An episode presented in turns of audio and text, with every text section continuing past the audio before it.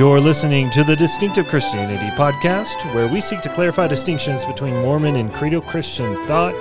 I am Brendon, and I'm here once again with Sky Sky. Sky Sky. This is uh this is take two for us.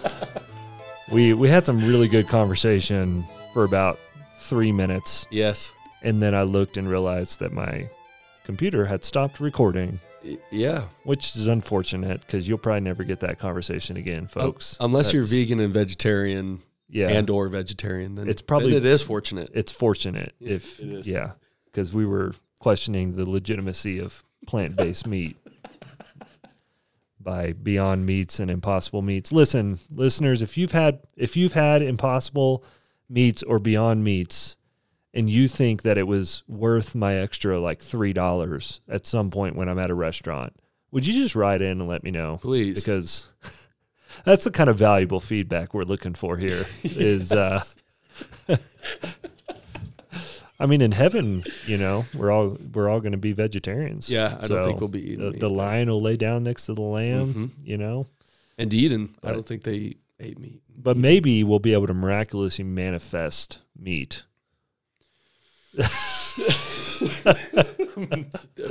If we could just bend the matter in the right directions, we could make meat that is Yeah. not from a dead animal. As if we just mastered law, Yeah, eternal law to the point where Exactly. we could okay. I think if we do that, we could Yeah. have meat still. Yes. Um, It- it- we got to call it something other than miraculous meat. yeah, So, yeah. it's just So yeah, so th- the question today is, what kind of food do you like to eat the most? And we had this great discussion about meat because the picture on the app that I use was a hamburger. yes. Because I use an app to get these questions. If anybody was Mhm. wondering, I, I'm not creative enough to come up with questions to ask people about their lives, so I use an app. It is what it is. It is. Deal with it. So what was our answers? I don't Uh, even remember. we I didn't. think, e- we didn't even get to an answer. I think. Uh, did we? Did we answer? I think I answered Thai Oh yeah, we had a whole conversation about Thai about spicy. This is going to be an interesting Wow. episode today. I'm like, Yeah. we just had this conversation three minutes ago. Uh huh. yeah, Thai. Yeah, Well, I, I don't know if you answered yet. I haven't answered yet. No, no. We were talking about Thai and whether we like spicy food or not. You're going out to eat with your wife. Yeah, What What do you? man. Where do yeah, you go? Is is here's the question: Is cost a, a uh, factor? Well, how different? Well, we're about to see how bougie I can be. yeah. if cost is not a factor, okay, I, I'll just tell you, we went to this restaurant, and this is like the only time we've done this in our lives. But for our last anniversary, which was our 10 year anniversary, Wow. we went to a restaurant up in Salt Lake City. And I can't even remember the name of it. Do we need to Google that? but the experience It is was- what yeah. matters. but uh, what was the name of that place? I have no idea. But uh, it was one of these restaurants like what you see on you know these shows on Netflix, the the Final Table shows or whatever it's called, Chef's Table. And uh, so it's a restaurant where you go and they have a tasting menu, and so you get to try a number of different ingredients. And oh, oh, just changed my mind oh, because there was another place we went It's to more different place. recently that I liked more than that place, and I know the name of this place, so it What- must be okay, better. Yes. Yes. So there's a place actually here in Provo that is similar, and we had some friends who gifted us a really nice gift card, and we went to this place called Communal. You Yes. know, you know. Yeah. Have you ever been there? Yes, I have. Yeah, so so that place I thought good. was incredible. But it's Yeah. yeah, sim- similar deal where it's kind of a tasting menu and you choose your options. And what was cool about communal is you actually share the dish. You know, so we we got these dishes and just tried lots of different ingredients, all fresh, fresh seasonal ingredients, mostly local, uh, locally grown, and all that stuff. And you know, just places where you actually appreciate this chef knows what they're Mhm. doing. You know what I Mhm. mean? So, yeah, I'm gonna say that. That sounds awesome. Yeah, What What did you? that's get? not a type of food though. yeah, That's a- exactly. that's a restaurant. Yeah, we got. uh or what was a highlight from Oh man, for you? Um, goodness, it was all so good. I would say, I mean, it was probably the we got like these pork chops, and it was probably it was probably the meat. It was just delicious, juicy, Yeah. perfectly seasoned. Where are we going Perfectly after cooked. this? That's the question. That's- Yeah. Oh, I know. there was also these beets that were surprisingly good too. I think I remember something with beets there. Yeah. So, So that that was memorable. Like peas. And, Yeah. Yeah. and then and then I'm not bougie enough to remember the names of all the dishes. We'd need Yeah. my wife here for that. Yeah. She's the one who She, she pays attention to such details. But the starch that we got, whatever that was, it was really good. Uh, it, it kind of is almost like grits, but it wasn't. I don't remember what it was. I like grits. So yeah, it wasn't that. I wish I could remember what it was because that was actually my favorite part of the meal. But I'm trying to remember. Yeah. Anyways, go to communal and figure out for yourselves. Yeah. If, if you don't live here, save up all your money for an entire year, and then and then go to communal uh, for 50 minutes and blow it all Yes. and walk away with the. I mean, that's how millennials live, right? Uh huh. We're both millennials. We, we are. That's huh? how we live. We spend all of our money on life experiences instead of stuff. Yeah. As I don't I'm know if that's at true, a table full of stuff. A real stereo. Yeah, we Yeah, do we spend just- a lot of money on books. yeah. That's about the exception there. Okay. Uh, yeah. Type of food, pizza. All right, let's move on here. um, let's just get into it. But not Little Caesars. It's got to be like the bougie, wood fired. You know, um, so good. Yes. you know, we are It's hungry. like if I'm not paying at least twenty bucks for a ten inch pizza, I know it's crap. So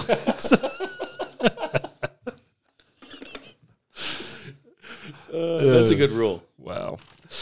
All right, let's get into it. Matt, So we're February 27th and March 5th, and uh, obviously, if you're not listening during these dates, or if you have no idea why I just said random dates out loud, it's because that is the week that the Come Follow Me curriculum will be used in the LDS church. And so we are using the Come Follow Me curriculum as a sort of springboard to think more deeply about Mormon thought and how that compares to Credo Christian thought. So we're going to be looking at February 27th to March 5th, which is going to be Matthew 8, Mark 2 to 4, and Luke 7.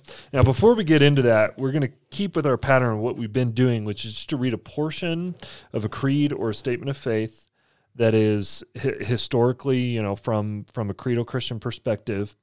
And what we're doing is we're kind of picking portions that will have to do with some of the discussion that we'll end up having today.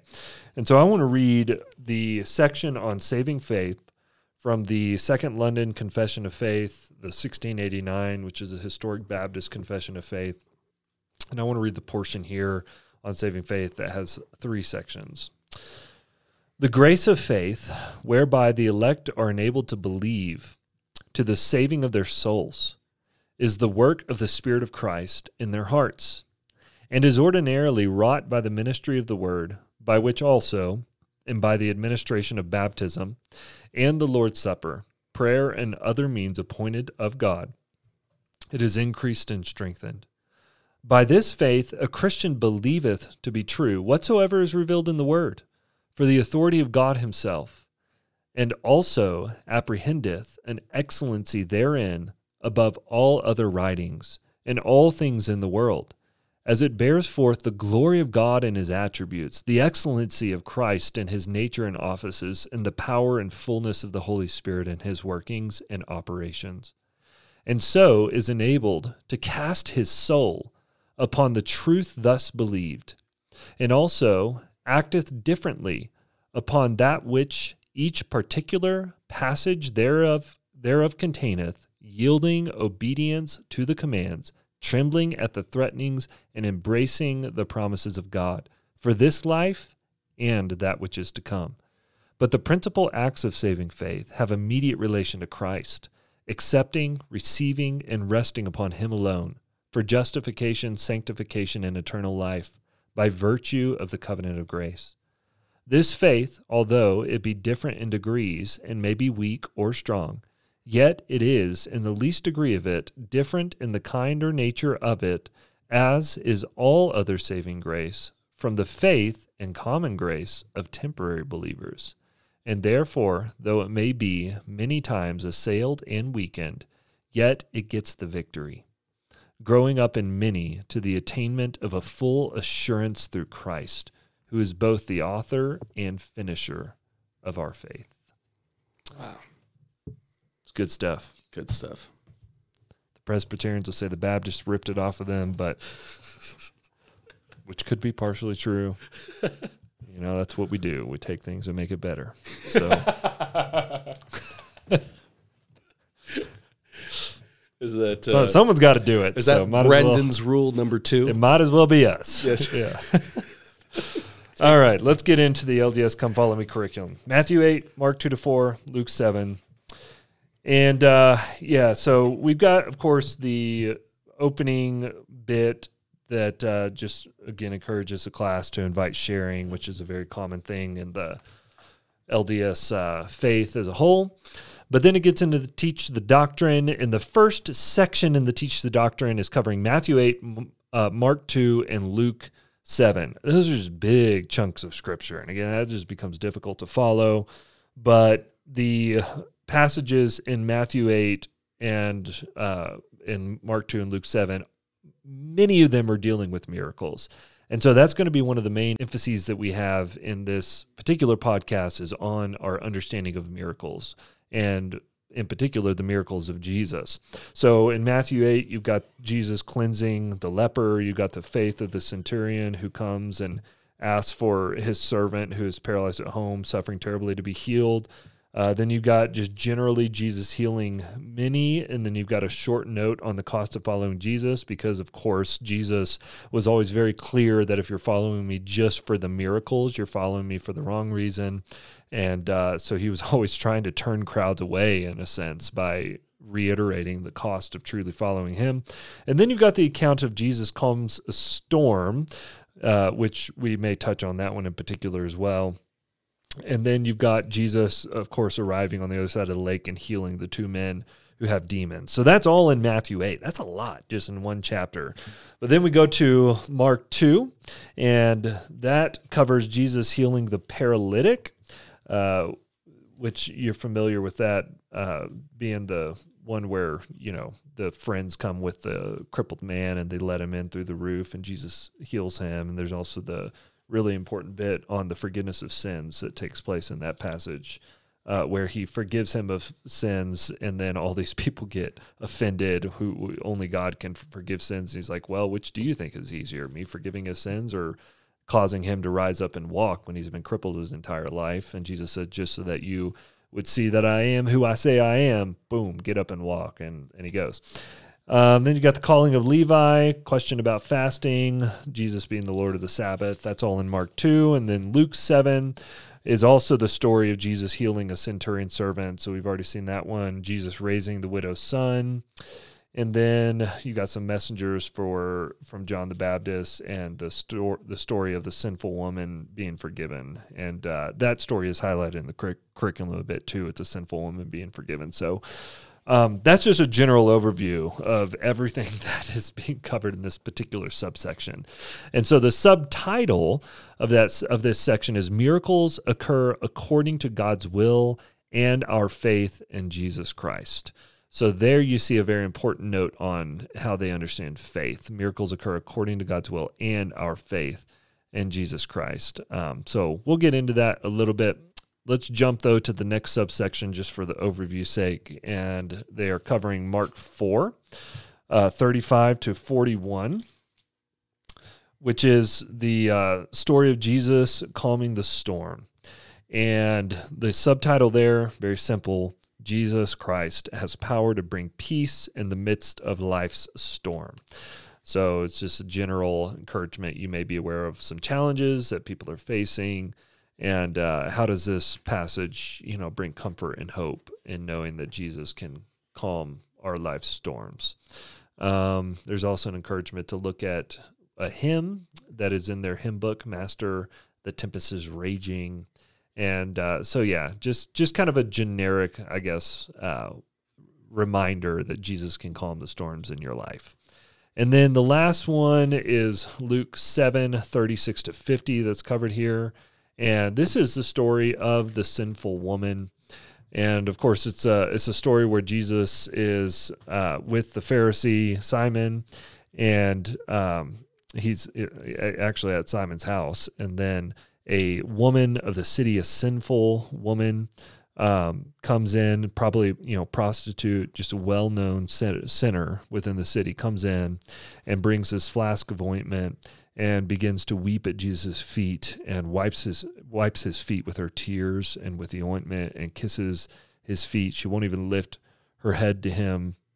And the Pharisee Simon is there, is uh, instantly moved to mock her. If this man were a prophet, he says, uh, he would he would have known who and what sort of woman this is who is touching him, for she is a sinner. So how, how could a prophet possibly allow a sinner to touch him? And uh, Jesus answers him, saying, Simon, I, I, have something to say to you. And he said, Say it, teacher. And then Jesus goes on and tells this parable. A certain moneylender had two debtors.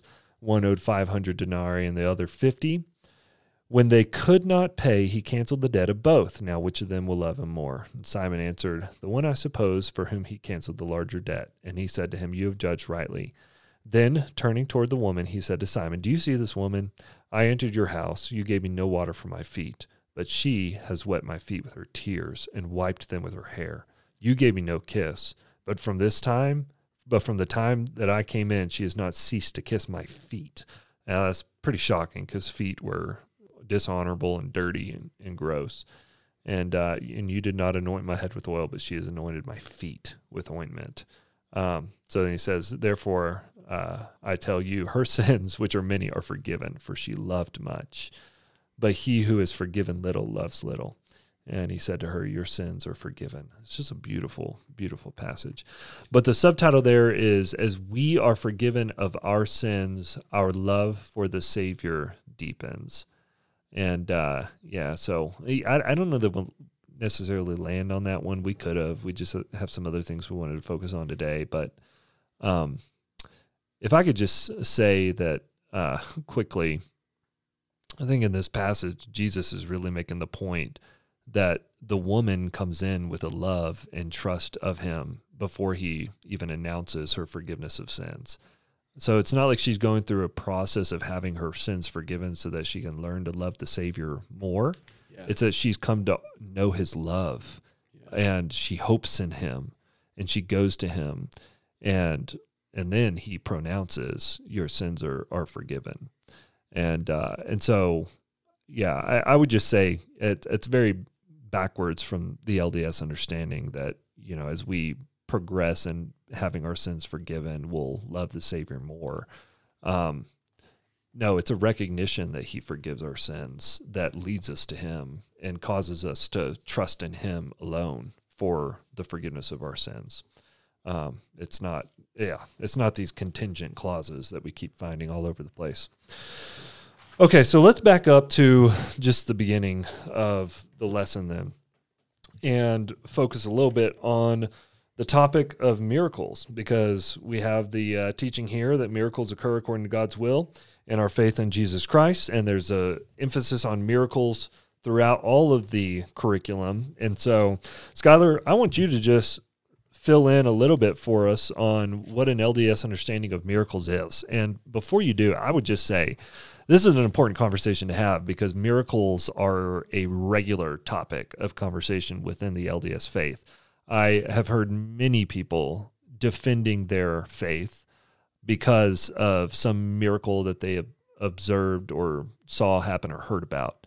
Uh, there is even a very popular video going around right now in the internet land of Mormonism that uh, is a guy who says that you know he left the Church of Jesus Christ of Latter Day Saints, hated the church, was antagonistic against it, and then during a time of great physical pain, he uh, he had some LDS missionary show up at his door, turn him away, turn him away, turn him away, turn him away. Finally, let them in because he was getting sick of it and wanted them to just stop bothering him. And these two elder missionaries walk into the house and pray a prayer of blessing and healing over him. And apparently, he's instantly healed.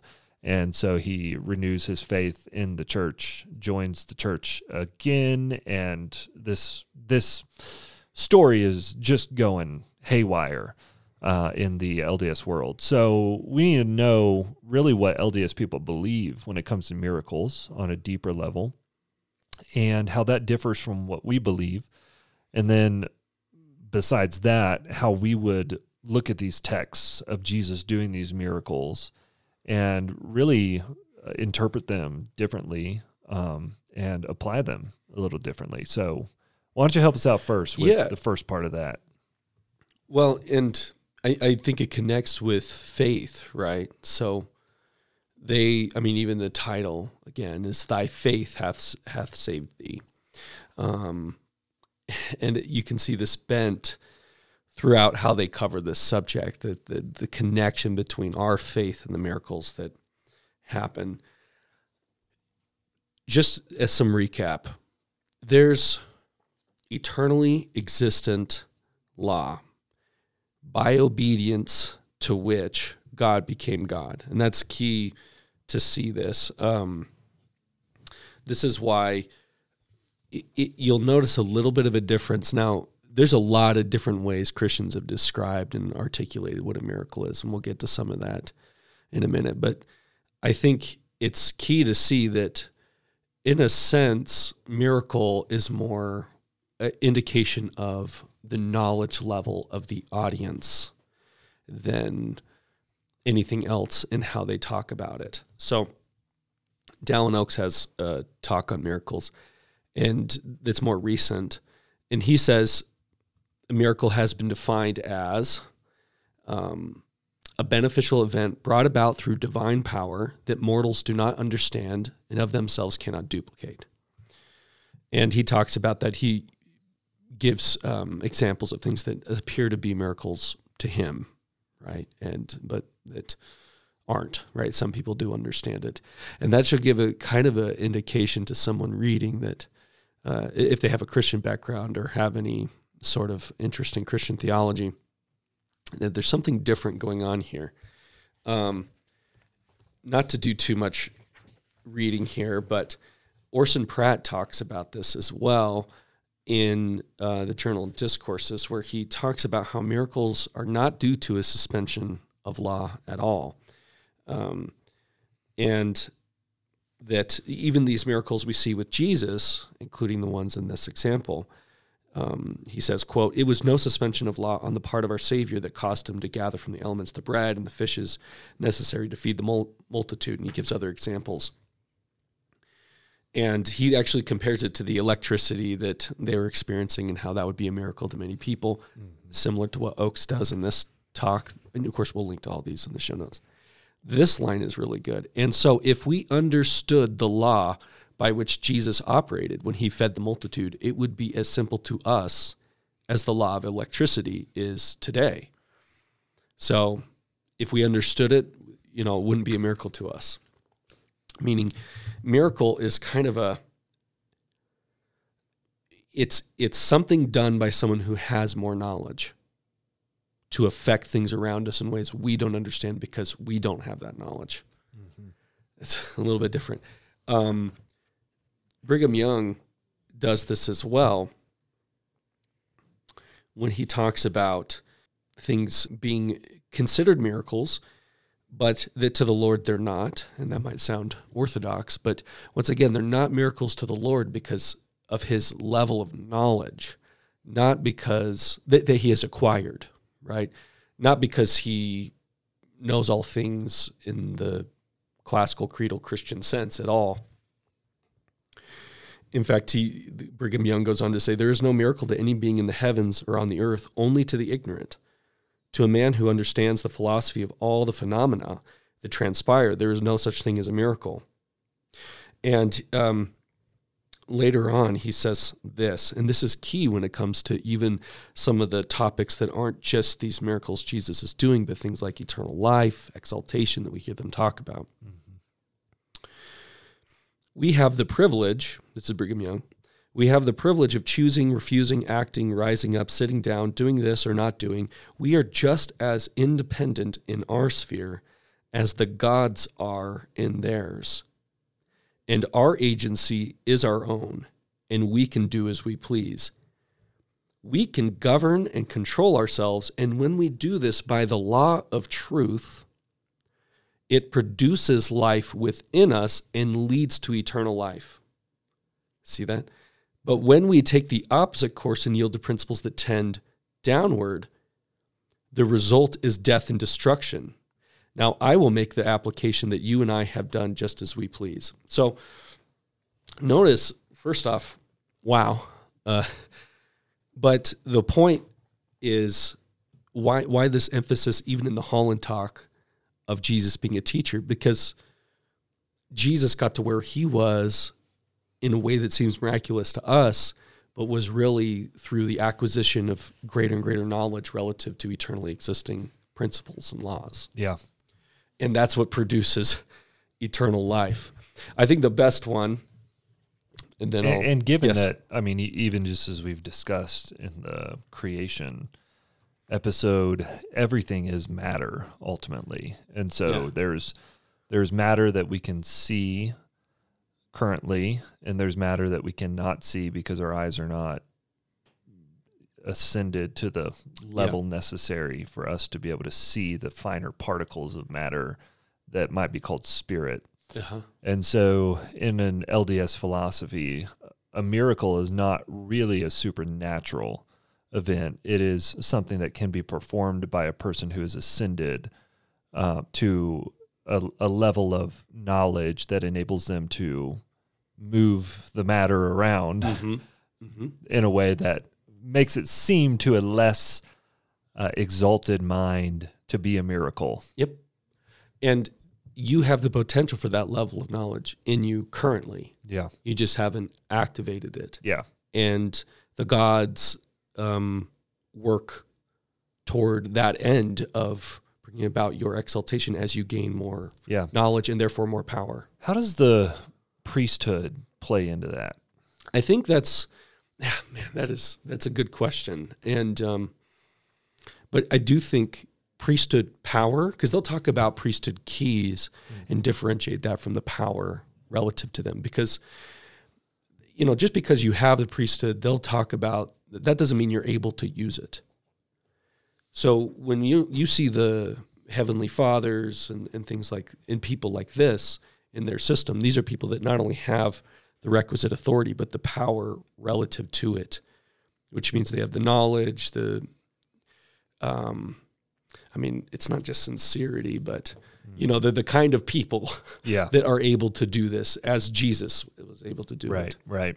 so yeah it's it's a good question i do think uh, this priesthood concept relative to knowledge makes more sense in the temple because you have different levels as we went through last time, but um, you also have different commitments and knowledge relative to those commitments.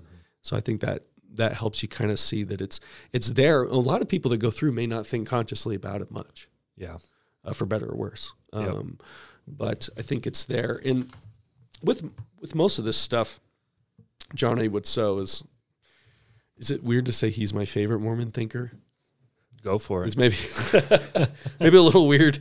I, I just think he's he thinks through it and articulates things so clearly. I don't I know Yeah. who I'm dealing with. with Fill, John A. fill us in on who that is again. So just for- yeah, he was a um, an apostle, a member of the Quorum of the Twelve, uh, a contemporary of someone like James E. Talmage, who wrote Jesus the Christ and other books, the Articles of Faith, and the Great Apostasy. Actually, um, they they kind of um, both had science backgrounds as well, and I think that helped them bring the restoration narrative to its form that we see today. Mhm. Um, it's a very much an enlightenment narrative, but appropriated for the first vision of Joseph Smith.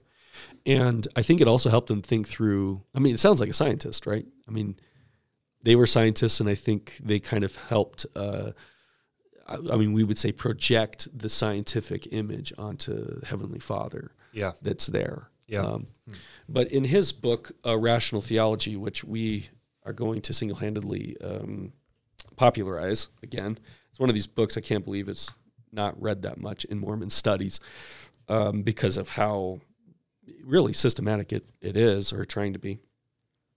He has this in his section, uh, or I should say, chapter Man and Nature. Um, and uh, for those who don't have the book, right above it, it's um, there's a section called Man's Conquest of Nature that kind of goes into how um, the purpose of man is to gain knowledge of the universe, and that the mysteries of the universe will shrink as we gain knowledge relative to it, and therefore we'll have more power over nature. And we may get help in that, you know. Some, you know, sometimes you know people maybe gods will help us in that endeavor. And this is the section miracles. Man is of limited power, whatever he cannot understand or duplicate may be called miraculous, and only in that sense can miracles be allowed.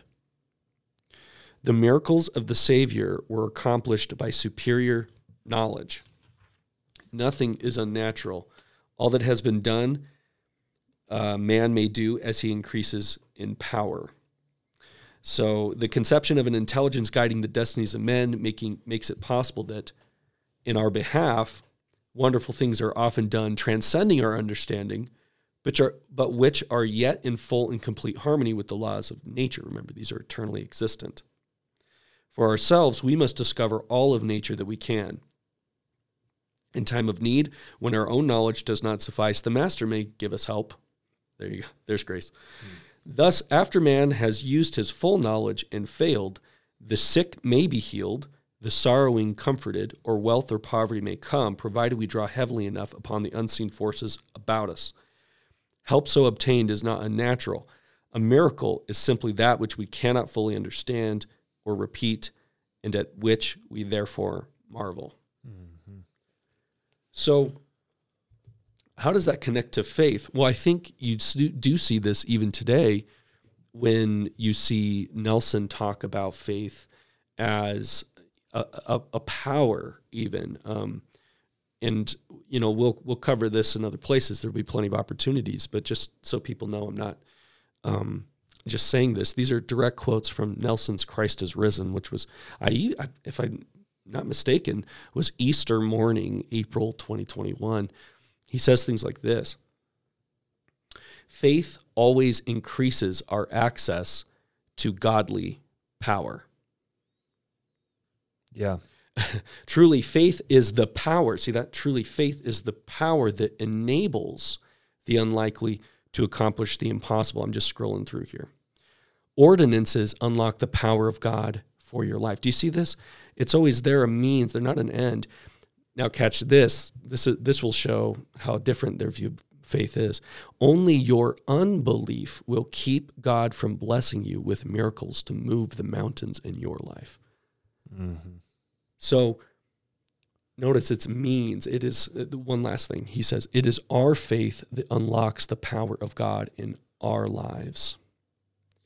Yeah, I mean, that's the same message that you hear in we've even referenced the American Gospel. It's a wonderful documentary to yes. go go and watch. But in that documentary, they are going after the the charismatic movement that would want to claim to be a branch of evangelicalism, but it's not. It's not a gospel movement at all. It's uh, it's yeah, very very very out there. But that's one of the big teachings that they have is just if you want to see miracles happen, that's up to you having enough faith to be able to move those mountains on your own. Yep. Yeah. And, and, and that's what I mean. We call it yeah. like the prosperity gospel, faith healing gospel. movement. Like they, they, they don't have good connotations within creedal Christianity. No. And and to be fair, uh, in not that you said this, but just to clarify the listeners, we're not saying all charismatics at all, but certainly many of the popular ones, Benny Hinn, Todd White, unless he changed his mind, he may have changed his mind, but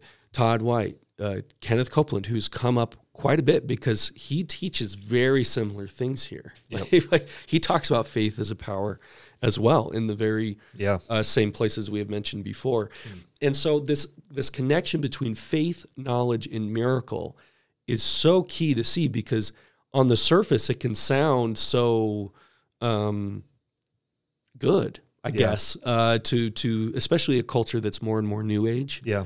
I mean, faith unlocking power and Yeah, potential yep. within. I mean, this is this is Deepak Chopra, Richard Rohr, Oprah Winfrey, you name it, as well. I know you, you got something good that you're about to tap into there because the Van Til book is cracked. But uh, before you do, I just I just want to get feedback from listening what you were just describing.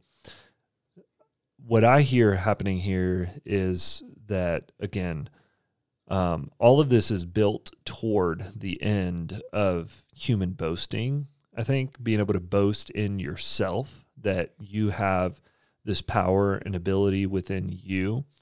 And I think it just it just clicked, you know, that even when you hear stories about like these two missionaries that go and pray over this guy who's sick that I mentioned, in their way of thinking, that would not be the glory and power of God healing that man. That would actually be them being able to tap into their own divine nature mm-hmm. and be able to emit a healing power from themselves. Yeah. Now, maybe it's through this greater law that they're under, and you know, again, it, it gets very complex and and difficult to parse all that out. But it's very clear that you know you're doing it by your power, and then if you need help, if you need help from God, uh, He'll give you a little bit of help where you're lacking to be able to Mhm. heal. Yeah. But they would actually think I am performing the healing deed. Like this is coming from me Yeah. and from a power in me, uh, which is very, very different than our conception of miracle. Yeah, Jesus shows us how. Yeah. you know, um, which yeah, like you see all around us in the culture. Um, I mean, even honestly, it can even come through in subtle ways when people say, you know, do the what would Jesus do? And you think, well, that's really mild, but but think about that. Assuming it has, it's all about what we should do based on what He taught us who we are, or are really how we imagine Jesus being, informing us spiritually what we think we are, um, in not having any sort of idea what Jesus has done and who He is relative to us. You Yeah. know, I mean, it's it's um, proof texting at its worst, and that's that's why this title I think just is glowing once you hear this whole backdrop. Right, thy faith hath saved thee. Um, but there's so many examples where, regardless of the faith, um, Jesus performs things. You know, uh, Yeah. and on the flip side, there's plenty of examples of miracles occurring. Uh, you know, contrary to th- even um, the God of the Bible, right? We see even some of the Pharaoh's magicians able to do some things. Right. So it's it's pretty tricky once you get away from the text. It it's it, it can get pretty crazy out there in terms of what people are experiencing, how they're interpreting what they're experiencing. Yeah. Man. One one uh, final point, and then we can move on. I just wanted to point out that uh, even in a talk recently, Holland used the word omniscient of Heavenly Father, and yeah, in the same talk, he talks about um, experiences, um, even suffering, being good because that's what um, made Heavenly Father who He is. Whoa, that's pretty different, right? So when they say words like omniscient currently, what they mean is a lot, a lot, a lot of knowledge. They don't mean, you know, that the same thing. You know, we see it as an attribute of the one God that exists. It's um, Van Til distinguishes between synthetic knowledge and analytic knowledge. Synthetic is responding to things around it or acquiring over a process of time and things like that. But God, God's knowledge is by one simple eternal act of vision. So it's it's it's not just quantitatively different. Omniscient is not a poetic way of saying Zeus is so great I don't even know how you know he exists. It's it's qualitatively different knowledge Yeah. that we're talking about. Yep.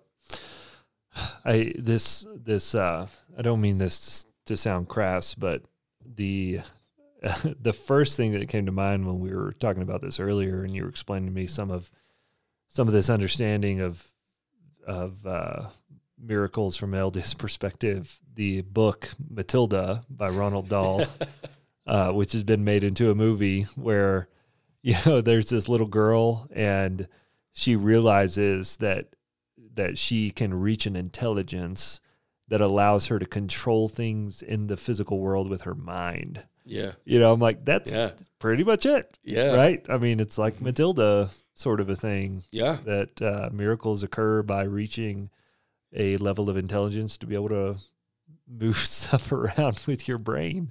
Yeah. Um, that, I mean, that's basically what I hear going on. So, So pretty different from how we wrestle with yeah. miracles. So let's talk about our belief on miracles, and we'll start with it just from a bit of a philosophical perspective, and then we'll talk about the miracles of Jesus in particular. But I have a dissertation here that's written by a guy named Robert Sloan Lee, and he wrote his dissertation on miracles. Subtitles of a philosophical analysis.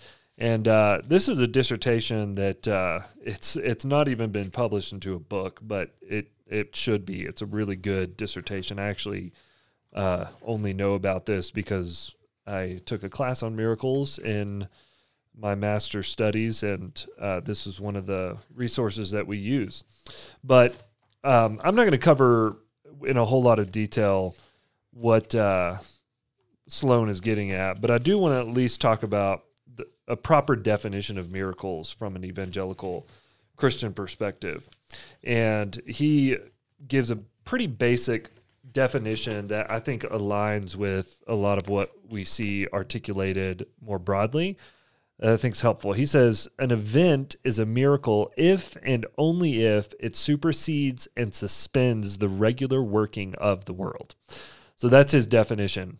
Now, there's a couple of assumptions that are in place then that we need to talk about that show how different our worldviews are from that of Mormonism. Mormonism is trying to define miracle within a naturalistic worldview, Yep. meaning they don't actually have anything that is outside of nature. Um, all of their worldview is within, uh, it has to be within a closed system, uh, you know, and that system may be bigger than some naturalists might explain it to be or different than some naturalists might explain it to be but ultimately everything is matter everything including god is i mean god is flesh and bones Yep. right and so there's no sense that god is different than what is in creation he is part of it Mhm. just uh, further progressed along the line than we are and so to have a miracle in that kind of a system, it can't be a traditional creedal Christian understanding of a miracle because our worldview presupposes that God is spirit. Uh, and our world presupposes that there is real spiritual activity going on that is not just some physical particles floating around that we can't see, but it's actually spiritual. Yeah. And because of that, we can say an event is a miracle if and only if it supersedes or suspends the regular working of the world. So, our understanding of a miracle is that, yes, God has created the world to work with natural processes. Uh, this is why science works, because God has created the world orderly. And so, there are things that we can predict will occur in a normal way within the world. That's how God created it. But a miracle is when God supersedes or suspends that regular working to alter what would normally occur. Yeah. So there's actually an intervention of a supernatural power that comes in and changes what would have occurred if nature would have just been allowed to run its course. Right? So that's where we distinguish between a miracle and even just the providence of God. That that's an important distinction because a lot of people will refer to things as miracles that probably would better be referred to as just the providential hand of God Yeah. at work, uh, because it's it's something that God has organized that doesn't necessarily make us say something didn't happen scientifically in the way that it should have in that process. So I read a long, really, really long story from uh, an elder that's a quorum of the 70. And this is on the Church of Jesus Christ of Latter day Saints website uh, where he was talking about these miracles that he's seen, and he says he's just seen so many miracles in his life that uh, that it blows his mind. And then he goes to tell this story about his daughter, I believe it was, lost her uh, wedding ring, and she wasn't married yet. It was, uh, you know, she was going to be getting married in like a month's time, and she lost this ring and they were devastated about it and they prayed about it and they just kept searching. Instead of going and buying another ring they committed that they were going to find this ring. And then somehow you know her hairdresser was aware that she had lost her ring and her hairdresser just had happened to be at a grocery store where a lady picked up the ring uh, and as she was picking it up the hairdresser happened to be there and see it and said i think i know whose ring that might be and so took a picture and sent it to her and said, I, I think I found this ring. And the ring happened to be her ring. And so, you know, we would describe those sorts of workings as providential, but not as miraculous, um, because there's nothing that happened within that story that that you would be baffled to try to give a scientific explanation to it, right? Um, it's just God's providence at work, and uh, we would say that was a good thing, right? Like good that that happened to that person. That's in our view God's common grace towards them that uh, something like that would occur. And so things that we would refer to, you know, perhaps in a worldly sense as a coincidence, or some people in other religions will use the word karma, uh, you know, things of, of that nature, we would put that in the category of providence, not in the category of miraculous. Mm-hmm. Uh, miraculous is like the the the there's a superseding and suspension of the regular working of the world in order for this to occur. Um, and so, you know, you got you got someone who has cancer one day, and a group prays for them, and the next day they go to the checkup and the cancer's gone. That's a miracle. When doctors are like, I don't even know how to explain that this could happen, right? Um, so it's just important to make, I think, those distinctions for sure about these things. And riffing off of that, um, and you'll see this pretty clearly um, in Mormon, even post-Mormon culture, LDS culture. Um, but this is a broader point: is that if you don't have a good understanding of this transcendent God as He's revealed Himself, typically you're flipping back and forth. Some people will go back and forth, but people will typically choose, we say, New Age or New Atheist, right? This is another way of getting at um, the tendency toward seeing God in nothing or seeing God in everything. Mm-hmm. And not, not that God doesn't have a hand in everything, but, you know, um, it's almost like deism, it's all just you know the clockmaker god and everything's just running running according to processes. It, it sounds pretty similar to what's yeah. right? Yeah. Um, but then there's something called occasionalism that treats everything like a miracle like yep. it's more pantheistic. That is also in in mormonism in the sense that there's intelligences in everything. And um, so it's a false choice between this kind of you know um, occasionalism everything is miraculous or deism, nothing is. Yeah. We actually, in a in one sense, uh, take a middle road. Yeah, yeah. Because I, I should be clear, right? That even in my explanation, I'm not saying that in a miracle, God is superseding His own providence. That's not what I'm intending to imply. But that could be a confusion that's brought on from the way that I explain that. But uh, no, it, it a, a miracle would be within the providential plan of God my point is to make a distinction between things that would seem to be coincidences just because mm-hmm. it's surprising the way that events turn out in our life uh, and those things that are that are a legitimate supernatural hand reaching into the normal working of the scientific natural order um, in order to alter what could have or would have occurred if naturally. that would have naturally continued in its way. Right, totally. So, just to throw an example out there with all this stuff, um, I, have heard this personally. Right, people say uh, uh, childbirth is a miracle, but we would say no. Yeah, there's nothing more natural than childbirth. Mm-hmm. right? That's God's providence. Yep. So where we would affirm someone seeing God, and by that we mean the triune God, uh, is that God's hand is in that in the terms of creating at the beginning and upholding creation every moment. Yep. But we would not say that's a miracle.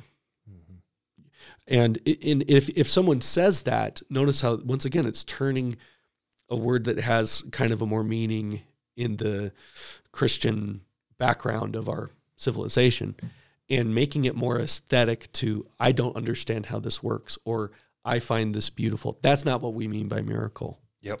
Yeah.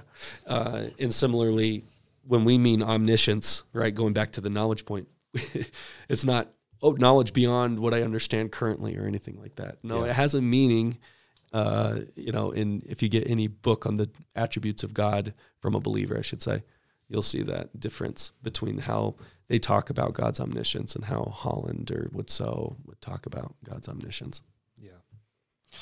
So let's talk a little bit about, you know, maybe bring it down out of the the upper uh, level of ideas and into you know more of a street level. Um, the curriculum, the elders cur- curriculum, I think tends to have sort of this bent towards what what miracles would you like to see occur in your life, or how did how does Jesus's example um, in seeing that these mi- miracles were performed by him, you know, how does that maybe make you want to help other people? And uh, it's it doesn't say explicitly by trying to perform miracles for them, but I think that that's true in the way that um, the LDS faith is actually lived out. as there is it seems to me this expectation of these miracles happening all the time and being able to be a participant in that. Um, let's talk about the deeper meaning of these passages of Jesus's miracles in particular, because I, I think that the curriculum just totally misses the point of why Jesus is performing these miracles within the context of these passages. And so I want to read just first from Bavinck a little bit on the purpose of these miracles of Jesus, and then I know you've you've got some good stuff as well. But uh, Bavinck writes, "This day of Yahweh, which is this this coming day, this coming uh, this coming eon, when you know all things are are going to be made right, in contrast to the present one, according to the Scripture, has dawned in the New Testament. So when we look at Jesus coming and we look at his messianic ministry, we often will refer to what we call the the inauguration of the kingdom. You know, he's he's coming, and this this future day is dawning in him in his messianic work here on earth, and it one day will be brought to completion when he returns. The coming of Christ is the turning point of the ages, talking about the first coming of Christ. Grouped around this person is a new cycle of miracles. He is himself the absolute miracle, descended from above, and yet the true and complete human. In him, a principle, the creation, has been restored, again raised from its fall to its pristine glory. His miracles are the signs of the presence of God, proof of the messianic era, a part of his messianic labor. In Christ, there appears a divine power that is stronger than all the corrupting and destructive power of sin. This latter power he attacks, not only peripherally by healing diseases and performing all kinds of miracles, but centrally by penetrating the core, breaking and overcoming them. His incarnation and satisfaction, his resurrection and ascension are God's great deeds of redemption. They are, in principle, the restoration of the kingdom of glory. These facts of salvation are not only means of revelation, but are the revelation of God Himself. Miracle here becomes history, and history itself becomes a miracle. And Bavinck goes on from there. But if I could boil it down, basically, the whole point of these miracle stories being told and uh, you know, you see this even very clearly in Matthew. You've got Jesus breaking in with the proclamation of the gospel in Matthew four, and then you have the teachings of this kingdom in Matthew five to seven, and then you've got the miracle and the power of this of this king coming and enacting a ministry that is literally reversing the effects that sin has wrought on this world. You know, so from our perspective, we believe the destruction of sin has been more extensive than we can even begin to fathom or imagine. The destruction of sin brought into this world is not only what has brought moral corruption, it is what has caused the whole creation to yearn and groan for the coming of Christ because all of creation, all all uh, of what we would refer to as not just moral evil but natural evil, um, all of the earthquake, you know, the earthquakes that we see happening in uh, Turkey and Syria right now. This is a result of the destruction of sin. The things that uh, you know we see happening uh, in maybe our own family members' bodies with cancer diagnoses and things of this nature. This is because of the destruction of sin. And so sin brings destruction. And Jesus in his messianic ministry comes as the Savior of the world who will deliver people from all of the presence and power of sin.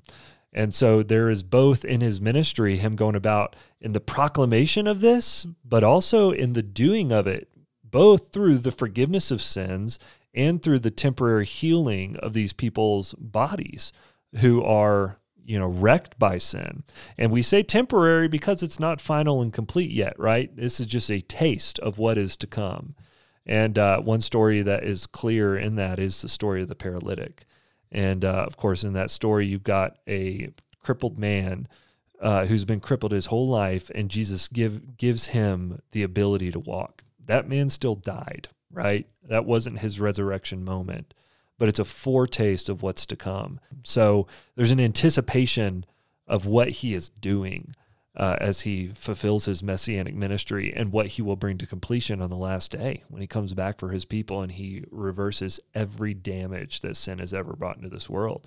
This is this is a this is a moment you should be reading these passages and not just say, "Man, I wish that that could happen to me now." It ought to lead you to hope in what's to come when Christ returns and he does this on a wide scale for all of his people. Now, let's also be clear here. What we're not saying is that people are always directly suffering as a result of punishment for their personal sins. Um, now, I also want to be careful not to back away from the fact that people could be suffering as a result of the judgment of God for their sins. But what I'm referring to more so is the general brokenness of the world. Original sin. Yeah, the original sin that causes humanity to suffer on a wide scale um, because we're all in sin. The world is is you know in those pains of childbirth until the uh, the Savior comes to rescue people finally and completely from their sins.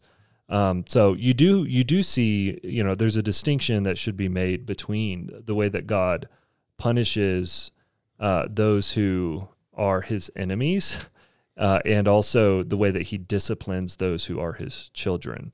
So there's some very important distinctions that could be made there. Um, God, if you if you are trusting Christ and you are suffering, I mean, bad things do happen to good people. This is a reality of living in a broken world. And God, in His providence, uses our sufferings to sanctify us and strengthen us and in ways that we otherwise would not be strengthened if that suffering did not, in His providential goodness be allowed to be brought into our lives. Um, but I also want to, you know, I don't want to, I don't want to go too far in the other direction too, and say that, you know, if you if you are an enemy of God and you are suffering, that that's not the result of your sin against God, but it certainly is the result of just the broader brokenness that humanity has to deal with as a result of sin, and all of that, all of that is what Jesus will one day fully and completely reverse for his people that he has redeemed fully and completely, um, ultimately by his blood. Mm-hmm. So you've got you got some other things I think would be good just to give some more particular examples on the miracles of Jesus because that's a more of a broad overview there. Yeah. Th- so they, of course, as we have said, they're they're covering a, s- a whole series of miracles in the Gospels. One that they spent quite a bit of time on, in fact, a whole day on in the seminary manual, was on the calming of the storm. And one thing you notice in it is it jumps right to Jesus's ability to calm our life storms. Um, but it does have this gem of a question here that I, I like that it's there. It says, What did you learn about the nature and character of Jesus Christ? That's that's a great question. And then it says, What truths can we learn from this account about the Savior's ability to calm our life storms? I think, and, and this is a theme that we've brought up quite a bit. If you jump too quickly to our life application, we don't do full justice to the events themselves and the theology being presented there before going to life application. So there's a, a book I'll, I'll, recommend by Vern Poythress. Um, he's a Westminster professor, New Testament, I believe. And he has a book called The Miracles of Jesus How the Savior's Mighty Acts Serve as Signs of Redemption. And he, he deals with um, a scholar previous to him, Edmund Clowney, I believe is his name. And he, he set up a whole system for how to approach miracle events um, both in terms of the event itself and in the scope of the entire biblical history and narrative. And I think this calming of the storm is a great example of this, where, and I, it'll be in the book for those who want to look. There will be a symbolic reference, a typological reference, and then you'll see the progression of the history of Revelation. And then in the last part of the chart, it has application. So if we were to just go through the calming of the storm really quick, this is um, uh, it, pretty interesting. They go to the other side of the Sea of Galilee, and um, other boats were with him, Verse 37 in Mark 4. And a great windstorm arose. By the way, the paintings, which we we've not, we haven't done anything on paintings of Jesus, mm-hmm. but but uh, by that by themselves. But anyways, they typically you know have rain and stuff like this. Yeah. But actually, it's windstorm, um, and the waves are breaking into the boat. And interestingly enough, we found one of these boats from the time of Jesus, so we know we have a pretty good idea of uh, the type of boat this was. He was in the stern, asleep on the cushion, and they woke him and said to him, "Teacher, do you not care that we are perishing?" And I love that, Rabbi. Hmm. Uh, and he awoke and rebuked the wind and said to the sea, Peace, be still. And the wind ceased, and there was a great calm. But that's not where it ends. He said to them, Why are you so afraid? Have you still no faith? And they were filled with great fear and said to one another, Who then is this that even the wind and the sea obey him? So there's if you just end on the comfortable point of he can calm the storm in your life, it's not that that's entirely untrue, but look at the event. They start to realize there's someone even more fearsome mm-hmm. than the storm, yep. and that is Jesus Christ. And of course, it's God that controls the sea, it's God that controls the waves in the Old Testament. So when Poythress breaks this down, I'm, I'm going pretty quickly here. It's pretty pretty fascinating. He goes through the the Matthew account of the same event, but once again he shows some of the Old Testament precedent. Psalm 107: Only God can control the winds and the sea. Um, and and by the way, it, it, kind of a folk LDS belief that I don't really know where it comes from. I don't know if you've heard uh, the the idea that LDS missionaries can't um, go swim in the ocean. Have you heard no, that? Never heard it. Because they think that Satan has control of the sea or something. Hmm. Anyway, I haven't been able to track down that, but it, yeah. I, I, put it in the category of like folk LDS beliefs. It's probably not official teaching. Kind of like I don't know if you've heard this that Bigfoot is Cain. No, I haven't heard that either. I heard that as a kid. So I don't know if there's anything to it. Oh. But um, anyway, if there is anything to it, uh, no, the Bible teaches otherwise.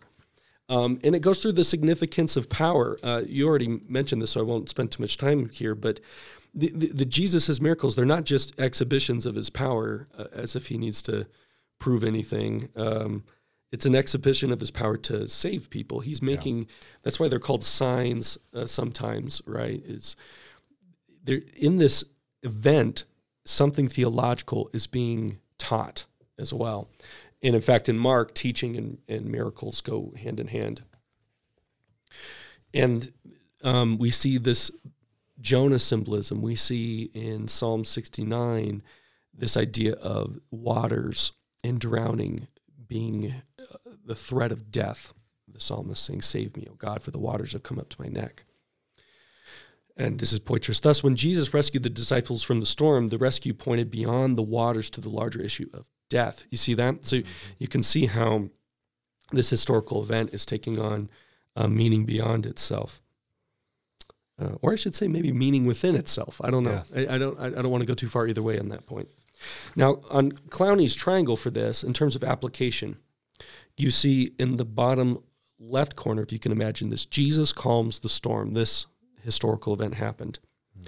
And then you see the symbolic reference with an arrow pointing up to J- Jesus delivers from the waters of death. And then you see an arrow going from left to right, history of revelation, to, to the referent that the cross and the resurrection accomplished deliverance from death. And then if you go back to the symbolic, uh, to, to the event, Jesus calms the storm, you see that that simultaneously has a typological reference toward the same thing. Mm-hmm. Then at the end, you have the application, which is believers are delivered from death through Jesus' power. Yeah. So it's it's interesting. Um, this event, especially in the context of Mark, and maybe we'll do some bonus episodes on Mark, but this um, this fear is getting a more clear sense of who this man is and that's on one hand the appropriate response. And that's something that you'll totally miss if you just jump to he's going to calm my life. And um, so there's an example of how there's so much packed into these stories available to us if um, we are patient with the text and we treat the text like the window that it is rather than a mirror. Yeah, I think, I mean, another just beautiful example that I could run through that same ideas at the beginning of Matthew 8 and Jesus uh, healing the leper and the the deeper theological meaning being that we are all unclean because a leper would have been ceremonially unclean according to the Mosaic law and he should have been uh, cast outside of the city and uh, not been allowed back in until he had healed up. And yet he comes up running up to Jesus, and Jesus, you know, should have just sh- shoot him away and said, I, I can't touch you because if I touch you, I become unclean. But instead, you see Jesus touching this unclean leper. And instead of Jesus becoming unclean by the leper's uncleanliness, uh, the the power of Jesus is able to make him clean. And so, in the same way that, you know, theologically, we are all sinners uh, before God, unclean before Him, we need Jesus in order to be made clean. And that's what He came to do ultimately through His life, death, and resurrection. Yeah. Um, to cleanse a people for Himself. So, yes. you just see like there's a, there's a, there's always a, a spiritual significance to what Jesus is doing it's all tied to his messianic ministry. Mm-hmm. And the authors know this. This isn't stuff that we're just reading into it. There's, this is a this is a whole book. Like Matthew's a whole book that is making an argument of who Jesus is that's leading to the pinnacle moment. Every gospel is leading to the pinnacle moment of Jesus' death on the cross and his resurrection afterwards. That's what it's all leading to. And so as he's telling the story of Jesus, it's all with that in mind. It's all with with the the purpose in mind of his ministry, which is saving a people through his life, death, and resurrection. Yes, and on the touching of the leper as yeah. well. Notice that it's his identification with that wound. It's that identification with that sin by which we are healed. Yeah. I mean, so you can see the incarnation, you can see the cross, you can see it. So yeah, there's a lot of depth here. Yeah. If we will get out of our own way and recognize our place, how great God is, rather than focusing on how we want to feel every day yeah. or whatever. And all of this is ultimately meant to lead us to place our our faith in Jesus. Absolutely. Um, you know, not not to try to muster up some power within ourselves that we call faith, but to have a knowledge of who Christ is, according to what we're reading in the scriptures, to have a conviction that you know he has the power to actually save us and then to trust him Yes. to cast ourselves upon him Mhm. and say he's the one who's going to have to save me from my sins Yep. he's the one that's going to have to rescue from me from all of the power and the presence of sins, all the effects of sin he's the only hope i have of being rescued Absolutely. so for the cripple he's the only hope of one day being able to walk in the new kingdom and he's the only hope of you being able to be in that kingdom because you've been forgiven of your sins before a holy God. So he you need him entirely for everything. Uh, not just partially to show you, you know, the right Yeah, direction to right. head on your own. And and the object of faith is also what's missing, just as the object of prayer was missing in the last episode. You get this once again that faith being connected to power, connected to knowledge, and then yeah, I think the object of faith in so much of this, especially in the quotes we went through, is ourselves. Yeah. That's the object of the faith. So it's almost a f- faith becomes a a, a virtue, an abstract principle by which we access God's power to do what we will ultimately. I mean, they might say according to God's will while we're on training wheels, but eventually it's to do our will. Yep. Um, I mean, that's very different than um, our view, which is, you know, when we look at the mustard seed analogy, right? Notice, no matter how small the faith is, it's the object of faith that's great. Yep. We're saved by Christ through faith. We don't have faith in faith. And I love how the Reformed, uh, the classical Reformed distinctions of faith, for those that don't know, right? Typically, it's distinguished in three ways there's notitia, which is what we know about Christ, there's assensus, which is the conviction that the things we know are true. And then there's the fiducia, that's the trust and reliance. When we say saving faith, as was even uh, in the confession that we read earlier, all three are there. When Yep. we say faith, theologically, we mean what we know about Christ, our conviction that they're true, and then our trust and reliance. So it's not just a subjective feeling. It's not just, it's not something that we can even stop through our unbelief, as Nelson said. It's, it's just wholly trusting and relying on the one who can save, whose works do save. Yeah. So there there's a call, as there always is, to look at who Jesus is in the Gospels and trust Him to be your Savior. I mean, entirely Yes. to save you fully, completely, um, and trust Him alone. If you ever have any uh, questions for us or feedback on anything that you're hearing here, we would love to hear from you. Um, Mhm. You can message us through Instagram or Facebook, or you can uh, send us an email at distinctivechristianity at gmail.com. And we would love to hear from you and receive your feedback. Uh, it just helps us sharpen, you know, the direction that we take things uh, it, with this show. You know, it, it's it's still a very young show, so we'll see how it evolves in time. But uh, that will be sharpened by your feedback. Any last words, Skyler? No, thank you for listening. And I just second what you just said. Awesome. Next week we'll be in Matthew 9 to 10, Mark 5, Luke 9. We got another bunch of chapters from a bunch of different books coming your way. Yay. We'll see you then.